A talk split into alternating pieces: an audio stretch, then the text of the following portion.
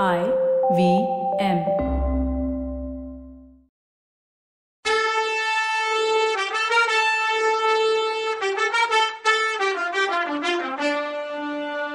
வணக்கங்க. நான் கவிதா பேசுறேன். வெல்கம் டு கதை பாட்காஸ்ட் சிவகாமியின் சபதம். இது எபிசோட் நம்பர் இருபது. இந்த எபிசோடோட டைட்டில் சொர்க்கமே என்றாலும் அது நம்மூரை போல வருமா? சிவகாமி கண்ணில் கண்ணீர் ததும்பி நிக்குது. அவ ஃபாஸ்டா அங்கிருந்து போய் ஒரு பாறைக்கு பின்னால ஒதுங்கி நின்னான் ஆனா நரசிம்மர் மனசு உண்மையில எப்படி இருந்துச்சு? ஆமா அவர் கோபமா தான் இருந்தாரு. ஆனா யார் மேலங்கிறது நமக்கு தெரியாது. அது நரசிம்மருக்கே தெரியாதப்போ நமக்கு எப்படி தெரியும்? மாமல்லர் மனசுல சிவகாமி கிட்ட அன்பு பொங்கிட்டு இருந்துச்சு. பல்லக்கில் அவளை பார்த்ததும் அவருக்கு எல்லை இல்லாத குதூகலம் வந்துச்சு. உடனே ஓடி போய் அவளை வரவேற்கணும்னு கைய பிடிச்சி பல்லக்குல இருந்து இறக்கி விடணும்னு ஆசை வந்துச்சு. அதெல்லாம் முடியாதுன்னு நினைக்கும் போது அவர் ஆசை கோவமா மாறினுச்சு. அந்த கோபம் எல்லார் மேலையும் எல்லாத்து மேலையும் மாறி நின்னுச்சு. பெரிய சாம்ராஜ்யத்துக்கு உரிமையோட பிறந்த தன்னோட பொறப்பு மேலேயே அவருக்கு கோபம் வந்துச்சு. எதுக்காக சக்கரவர்த்தி அரண்மனையிலேயே நாம பிறக்கணும்? ஏழை சிற்பி மகனா பிறந்திருக்க கூடாதான்னு நினைச்சாரு. தான் போர்க்காலத்துக்கு போக போறதில்லைன்னு அப்பா சொன்னதும் சிவகாமி முகத்துல வந்த புன்னகை வேற அவருக்கு எரிச்சல் கோபத்துக்கு தூபம் போட்டுச்சு. போர்க்களத்துக்கு போகாம அரண்மனையிலே உட்கார்ந்துருக்கிறது அவமானங்கிறத அவ உணரலையே.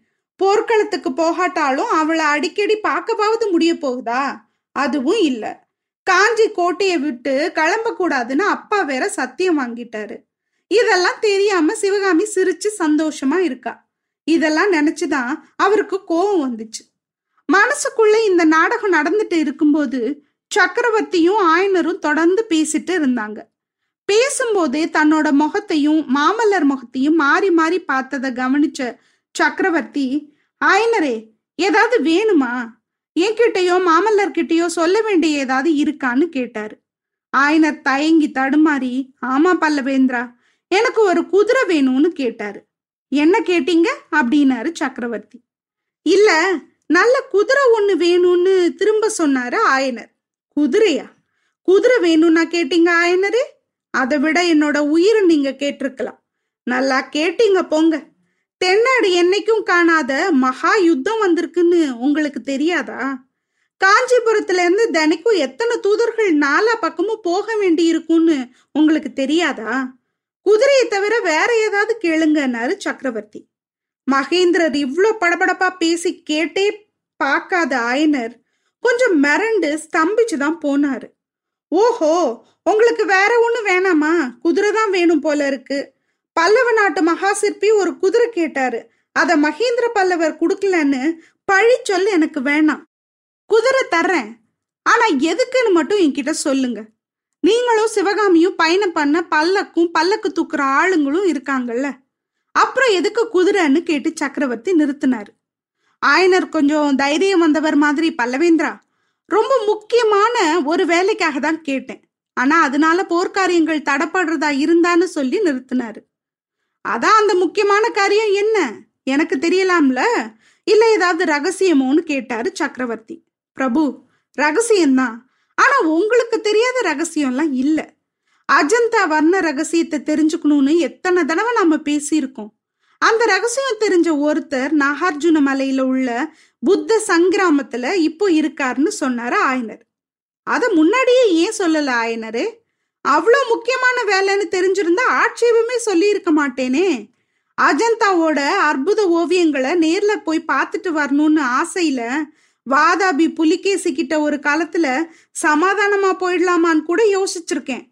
அதெல்லாம் பகல் கனவா போயிடுச்சு. போகட்டும். அவசியம் குதிரையை தர்றேன். ஐனரே குதிரை மட்டும் போதுமா? இன்னும் வேற ஏதாவது வேணுமான்னு கேட்டாரு சக்கரவர்த்தி. பல்லவேந்திரரோட ரிஷபலட்சண போட்ட பிரயாண அனுமதி சீட்டும் வேணும். இது போர்க்காலமாச்சேன்னாரு ஆயனர். அதுவும் தர்றேன். ஆனா இவ்வளோ முக்கியமான வேலைக்கு யார் அனுப்ப போறீங்க? ஒருவேளை நீங்களே போக போறீங்களோ அப்படின்னு கேட்டாரு சக்கரவர்த்தி. பிரபு எனக்கு குதிரை ஏறவே தெரியாது. என்னோட சிஷ்யம் ஒருத்தனை அனுப்புறேன்னு ஆயனர் பதில் சொன்னாரு. எதிரி படைங்க வர்ற வழியில அவன் போக வேண்டி இருக்குமே. கையில நல்ல ஆயுதம் ஏதாவது எடுத்துட்டு போகட்டும். இதோ இந்த வேலை அவன்கிட்ட கொடுத்து அனுப்புங்கன்னு சொல்லி சக்கரவர்த்தி நரசிம்மர் கிட்ட இருந்து வாங்கி வச்சிருந்த வேலை ஆயனர் கிட்ட கொடுத்தாரு. ஆயனர் கொஞ்சம் தயங்கினதும் ஏன் தயக்கம்? இந்த வேல் நீங்க அனுப்ப போற பையனோட வேல் தான். மதையான கிட்ட இருந்து உங்களையும் சிவகாமியும் பாதுகாத்த வேல் தான். பரஞ்சோதி இத வேணான்னு சொல்ல மாட்டான்னாரு சக்கரவர்த்தி. இத கேட்டதும் ஆயனர் மட்டும் இல்ல சிவகாமியும் நரசிம்மரும் கூட ஆச்சரியமா பார்த்தாங்க. ஆயனர் தட்டு தடுமாறி பல்லவேந்திரா உங்களுக்கு எப்படி தெரிஞ்சதுன்னு கேட்டாரு. புத்த பகவான் என் கனவுல வந்து சொன்னார் ஆயனரே அன்னைக்கு உங்க வீட்டுல தன்னோட சிலைக்கு பின்னால ஒளிஞ்சிருந்தவங்கள பத்தியும் புத்தர் எனக்கு சொன்னாரு. ஆயனரே பல்லவ சக்கரவர்த்திகள் கண்ணுக்கும் காதுக்கும் எட்டாம நாட்டுல எதுவும் நடக்காது. நடக்க முடியாதுன்னு உங்களுக்கு தெரியாதான்னு கேட்டாரு சக்கரவர்த்தி. ஆயனர் ஆடி போயிட்டாரு. கையெடுத்து கும்பிட்டு பல்லவேந்திரா நான் ஏதாவது தப்பு பண்ணியிருந்தா என்ன மன்னிக்கணும். ஓவிய கலையில உள்ள ஆசையால தான் இந்த வேலையிலேயே இறங்குனேன்னு தொண்டை அடைக்க பேசினாரு. ஐயா அஜந்தா ரகசியத்தை தெரிஞ்சுக்கிறதுல உங்களுக்கு எவ்வளோ ஆசை இருக்கோ அதே ஆசை எனக்கும் இருக்கு. திவ்யமா பரஞ்சோதி அனுப்பி வைங்க. ஆனா எனக்கு இதெல்லாம் தெரியும்னு புத்த பிட்சு கிட்ட மட்டும் சொல்ல வேணாம். ஏன்னே தெரியல புத்த மதக்காரங்களுக்கு என் மேல இல்லாத சந்தேகம் எல்லாம் முளைச்சிருக்கு. புத்த பகவான் கிட்ட எனக்கு இருக்க ஈர்ப்பு பக்தி அவங்களுக்கு தெரியறதே இல்ல. அயனரே குன்ற கொடைஞ்சு செய்யற இந்த அஞ்சு கோயில்கள்ல ஒண்ணுல புத்தரோட பிரம்மாண்டமான செலை ஒண்ணு செஞ்சு வைக்க போறேன். அதை பத்தி தான் நீங்க வரும்போது நரசிம்மன் கிட்ட பேசிட்டு இருந்தேன்னாரு சக்கரவர்த்தி. இப்படி இங்க இன்ட்ரெஸ்டிங்கான பேச்சு நடந்துட்டு இருக்கும்போது பாறை மரவுல நின்று இதெல்லாம் கேட்டுட்டு இருந்த சிவகாமி மனசுல பலவித எண்ணம். இந்த சக்கரவர்த்தி தான் எவ்வளோ புத்திசாலி. புத்த பிட்சோ பத்தி மாமல்லர் கிட்ட நானே சொல்லி வைக்கணும்னு நினைச்சிட்டு இருக்கும்போது இவருக்கு ஏற்கனவே எல்லாம் தெரிஞ்சிருக்கே. இவர்கிட்ட எதையும் மறைச்சு வைக்க முடியாது போல இருக்கே. ஒருவேளை நம்ம விஷயமும் தெரிஞ்சிருக்குமோ? அதனாலதான் நரசிம்மர் நம்ம கிட்ட இப்படி மூஞ்சு திருப்பிக்கிறாரோ? இப்படியெல்லாம் நினைச்சு அவ மனசு ஏங்குனுச்சு. சீக்கிரமா மாமல்லரை தனியா பார்த்து அவரோட கோவத்துக்கு காரணம் தெரிஞ்சுக்கிட்டாதான் அவ மனசு நிம்மதியாகும்னு தோணுச்சு. எதேச்சையா சிவகாமி பார்வை கீழே கிடந்த ஒரு காவி கட்டி மேல போச்சு. சட்டுன்னு ஒரு யோசனை தோணுச்சு. அந்த காவி கட்டிய குனிஞ்சு எடுத்துக்கிட்டு பாறை ஓவியம் ஒன்று வரைஞ்சா. குளத்துல தண்ணி கடையாளமா அலை மாதிரி ரெண்டு கோடு இழுத்தா. அது மேல ஒரு தாமரப்பூ வரைஞ்சா. பக்கத்துல ரெண்டு மொட்டுக்களும் போட்டா. குளக்கரையில ஒரு மான் குட்டி வரைஞ்சா. இதெல்லாம் வரையும் போதே மாமல்லர் தன்னை கவனிக்கிறத பார்த்துக்கிட்டா. வரைஞ்சு முடிச்சதும் சிவகாமி மனசு அமைதியாச்சு. அந்த ஓவியத்துல இருக்க செய்தியை அவர் கண்டிப்பா புரிஞ்சுக்குவாரு. மத்தவங்களுக்கு இதுல ஒன்னும் புரியாது. வெறும் கோடு இல்ல கிறுக்கல். இவ்வளவுதான். குமார சக்கரவர்த்திக்கு தம் மேல காதல் இருக்குது உண்மைன்னா இத பார்த்துட்டு அவசியம் அவர் தாமர குளத்துக்கு வருவார்னு அவன் நினைச்சா. அன்னைக்கு சாயந்தரம் சக்கரவர்த்தியும் குமார சக்கரவர்த்தியும் குதிரை மேல ஏறி காஞ்சிபுரத்துக்கு ராஜபாட்டை வழியா போனாங்க. அந்த பாதை மத்தியானம் அவங்க வந்திருந்த அஞ்சு குன்றுகள் ஓரமா தான் போச்சு. அந்த இடம் வந்ததும் நரசிம்மர் கொஞ்சம் பின்தங்கினாரு. சிவகாமி வரைஞ்சிருந்த பாறைக்கு பக்கத்துல வந்ததும் குதிரையை நிறுத்திட்டு கீழே இறங்கினாரு. அங்க வரைஞ்சிருந்த ஓவியத்தை பார்த்ததும் அவரோட முகம் பூ மாதிரி மலர்ந்துச்சு. தரையில கிடந்த அதே காவிக்கட்டியை எடுத்து மானுக்கும் தாமரைக்கும் இடையில ஒரு வேல் ஓவியத்தை வரைஞ்சாரு.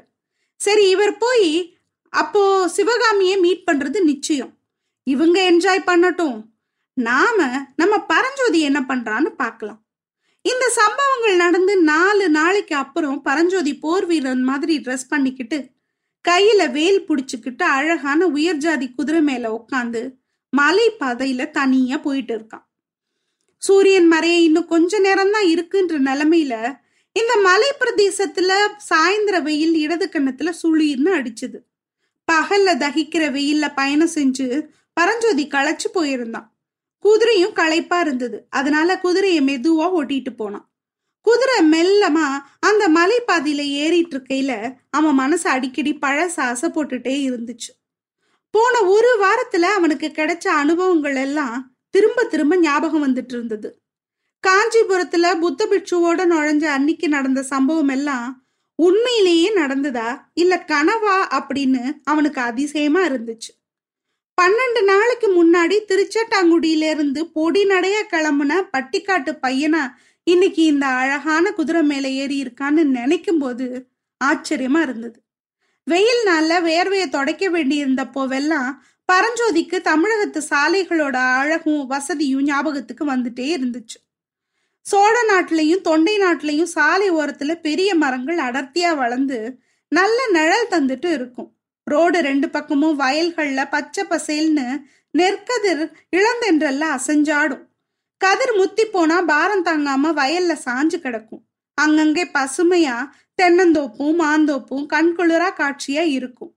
வாழைத் தோட்டத்தையும் கரும்பு தோட்டத்தையும் கண்ணால பார்த்தாலே நாக்கு வறட்சி தீந்து போயிடும். ஆமா வழி பயணத்துல தாகம் எடுக்கிறதெல்லாம் அங்க கிடையாது. தாமரையும் செங்கழநீரும் நீலோத்பலமும் பூத்து கிடக்கிற குளத்துக்கு அளவே இல்லை. ஆறும் சின்ன ஆறுகளும் சின்ன சின்ன வாய்க்கால்களும் அடிக்கடி வந்துட்டே இருக்கும். ரெண்டு பக்கமும் பச்சை பசேல்னு செடி கொடிங்க. படர்ந்த சின்ன வாய்க்கால்கள்ல தண்ணி ஓடிட்டு இருந்தா அது ஒரு தனி அழகு. தண்ணி இல்லாம வாய்க்கால் வறண்டு இருந்துச்சுன்னா அதுவும் அழகு. வறண்ட வாய்க்கால்ல உள்ள சிறு மணல்ல நடக்கிற மாதிரி ஒரு சந்தோஷம் வேற என்ன இருக்கு? அப்படி நடக்கும்போது ரெண்டு பக்கமும் அங்கங்க படர்ந்திருந்த காட்டு மல்லிகை கொடியில பூத்த பூக்கள்ல இருந்து வர்ற வாசனை எவ்வளோ அருமையா இருக்கும். அதுக்கு இணையான சந்தோஷம் இன்னொன்னு உண்டா? அப்படி இருந்தா உச்சி வேளையில ஆலமரங்களும் வேப்ப மரங்களும் தழைச்சு வளர்ந்த ராஜபாட்டையில பிரயாணம் பண்றதுதான் எவ்வளோ சந்தோஷம். இந்த பங்குனி மாசத்துல சாலையோரத்து ஆலமரங்கள்ல புதுசா தளிர் பளபளன்னு மின்னிட்டு இருக்கும். வேப்ப மரங்கள் பூத்து குலுங்கும். மாமரங்கள் புது தளிர் விடுற அழக என்னன்னு சொல்றது. ஒரு நாளைக்கு மாமரம் முழுசும் கருநீல கலர்ல தளிர் இருக்கும். மறுநாள் பார்த்தா கருநீல கலர் இளமையான செவப்பா மாறி இருக்கும். அடுத்த நாள் அவ்வளோ தளிர்களும் தங்க நிறத்துல தக தகன்னு ஜொலிக்கும். இப்படிப்பட்ட இயற்கை இன்பங்களை கொடுத்த கடவுளோட புகழ இசையமைச்சு குயில்கள் இடைவிடாம பாடிக்கிட்டே இருக்கும். திருச்சட்டாங்குடியிலேருந்து காஞ்சிக்கு வர்ற வழியில இந்த மாதிரி இனிமையா பார்த்துட்டே வந்த பரஞ்சோதி அப்போ அதோட அழக அவ்வளவா அனுபவிக்கல. இப்ப எங்க பார்த்தாலும் மொட்டை மொட்டையா குன்று தான் இருந்தது. பொட்டல் பிரதேசம். பசுமைன்னா கிலோ எத்தனைன்னு கேக்குற பாதையில அவன் போயிட்டு இருக்கும்போதுதான் சோழ நாட்டு வயலும் தோப்பும் தொண்டை நாட்டு ஏரியும் காடும் அவன் கண்ணு முன்னாடி தோணுச்சு. என்ன சொல்லுங்க? நம்ம ஊரு நம்ம ஊரு தான் கல்கி ஐயா சொல்லியிருக்க மாதிரி தண்ணி போய் போய் நின்னு காஞ்சிருக்க வாய்க்கால்ல இருக்க குறு மணல்ல நடந்திருக்கீங்களா? அது ஒரு தனி சுகம். எங்கேயாவது சான்ஸ் கிடைச்சா மிஸ் பண்ணாம வாய்க்கால்ல வெறுங்காலோட நடந்து பாருங்க. சொர்க்கம் அது. அடுத்த எபிசோட்ல என்ன நடக்குதுன்னு பார்க்கலாம். அது வரைக்கும் நன்றி வணக்கம்.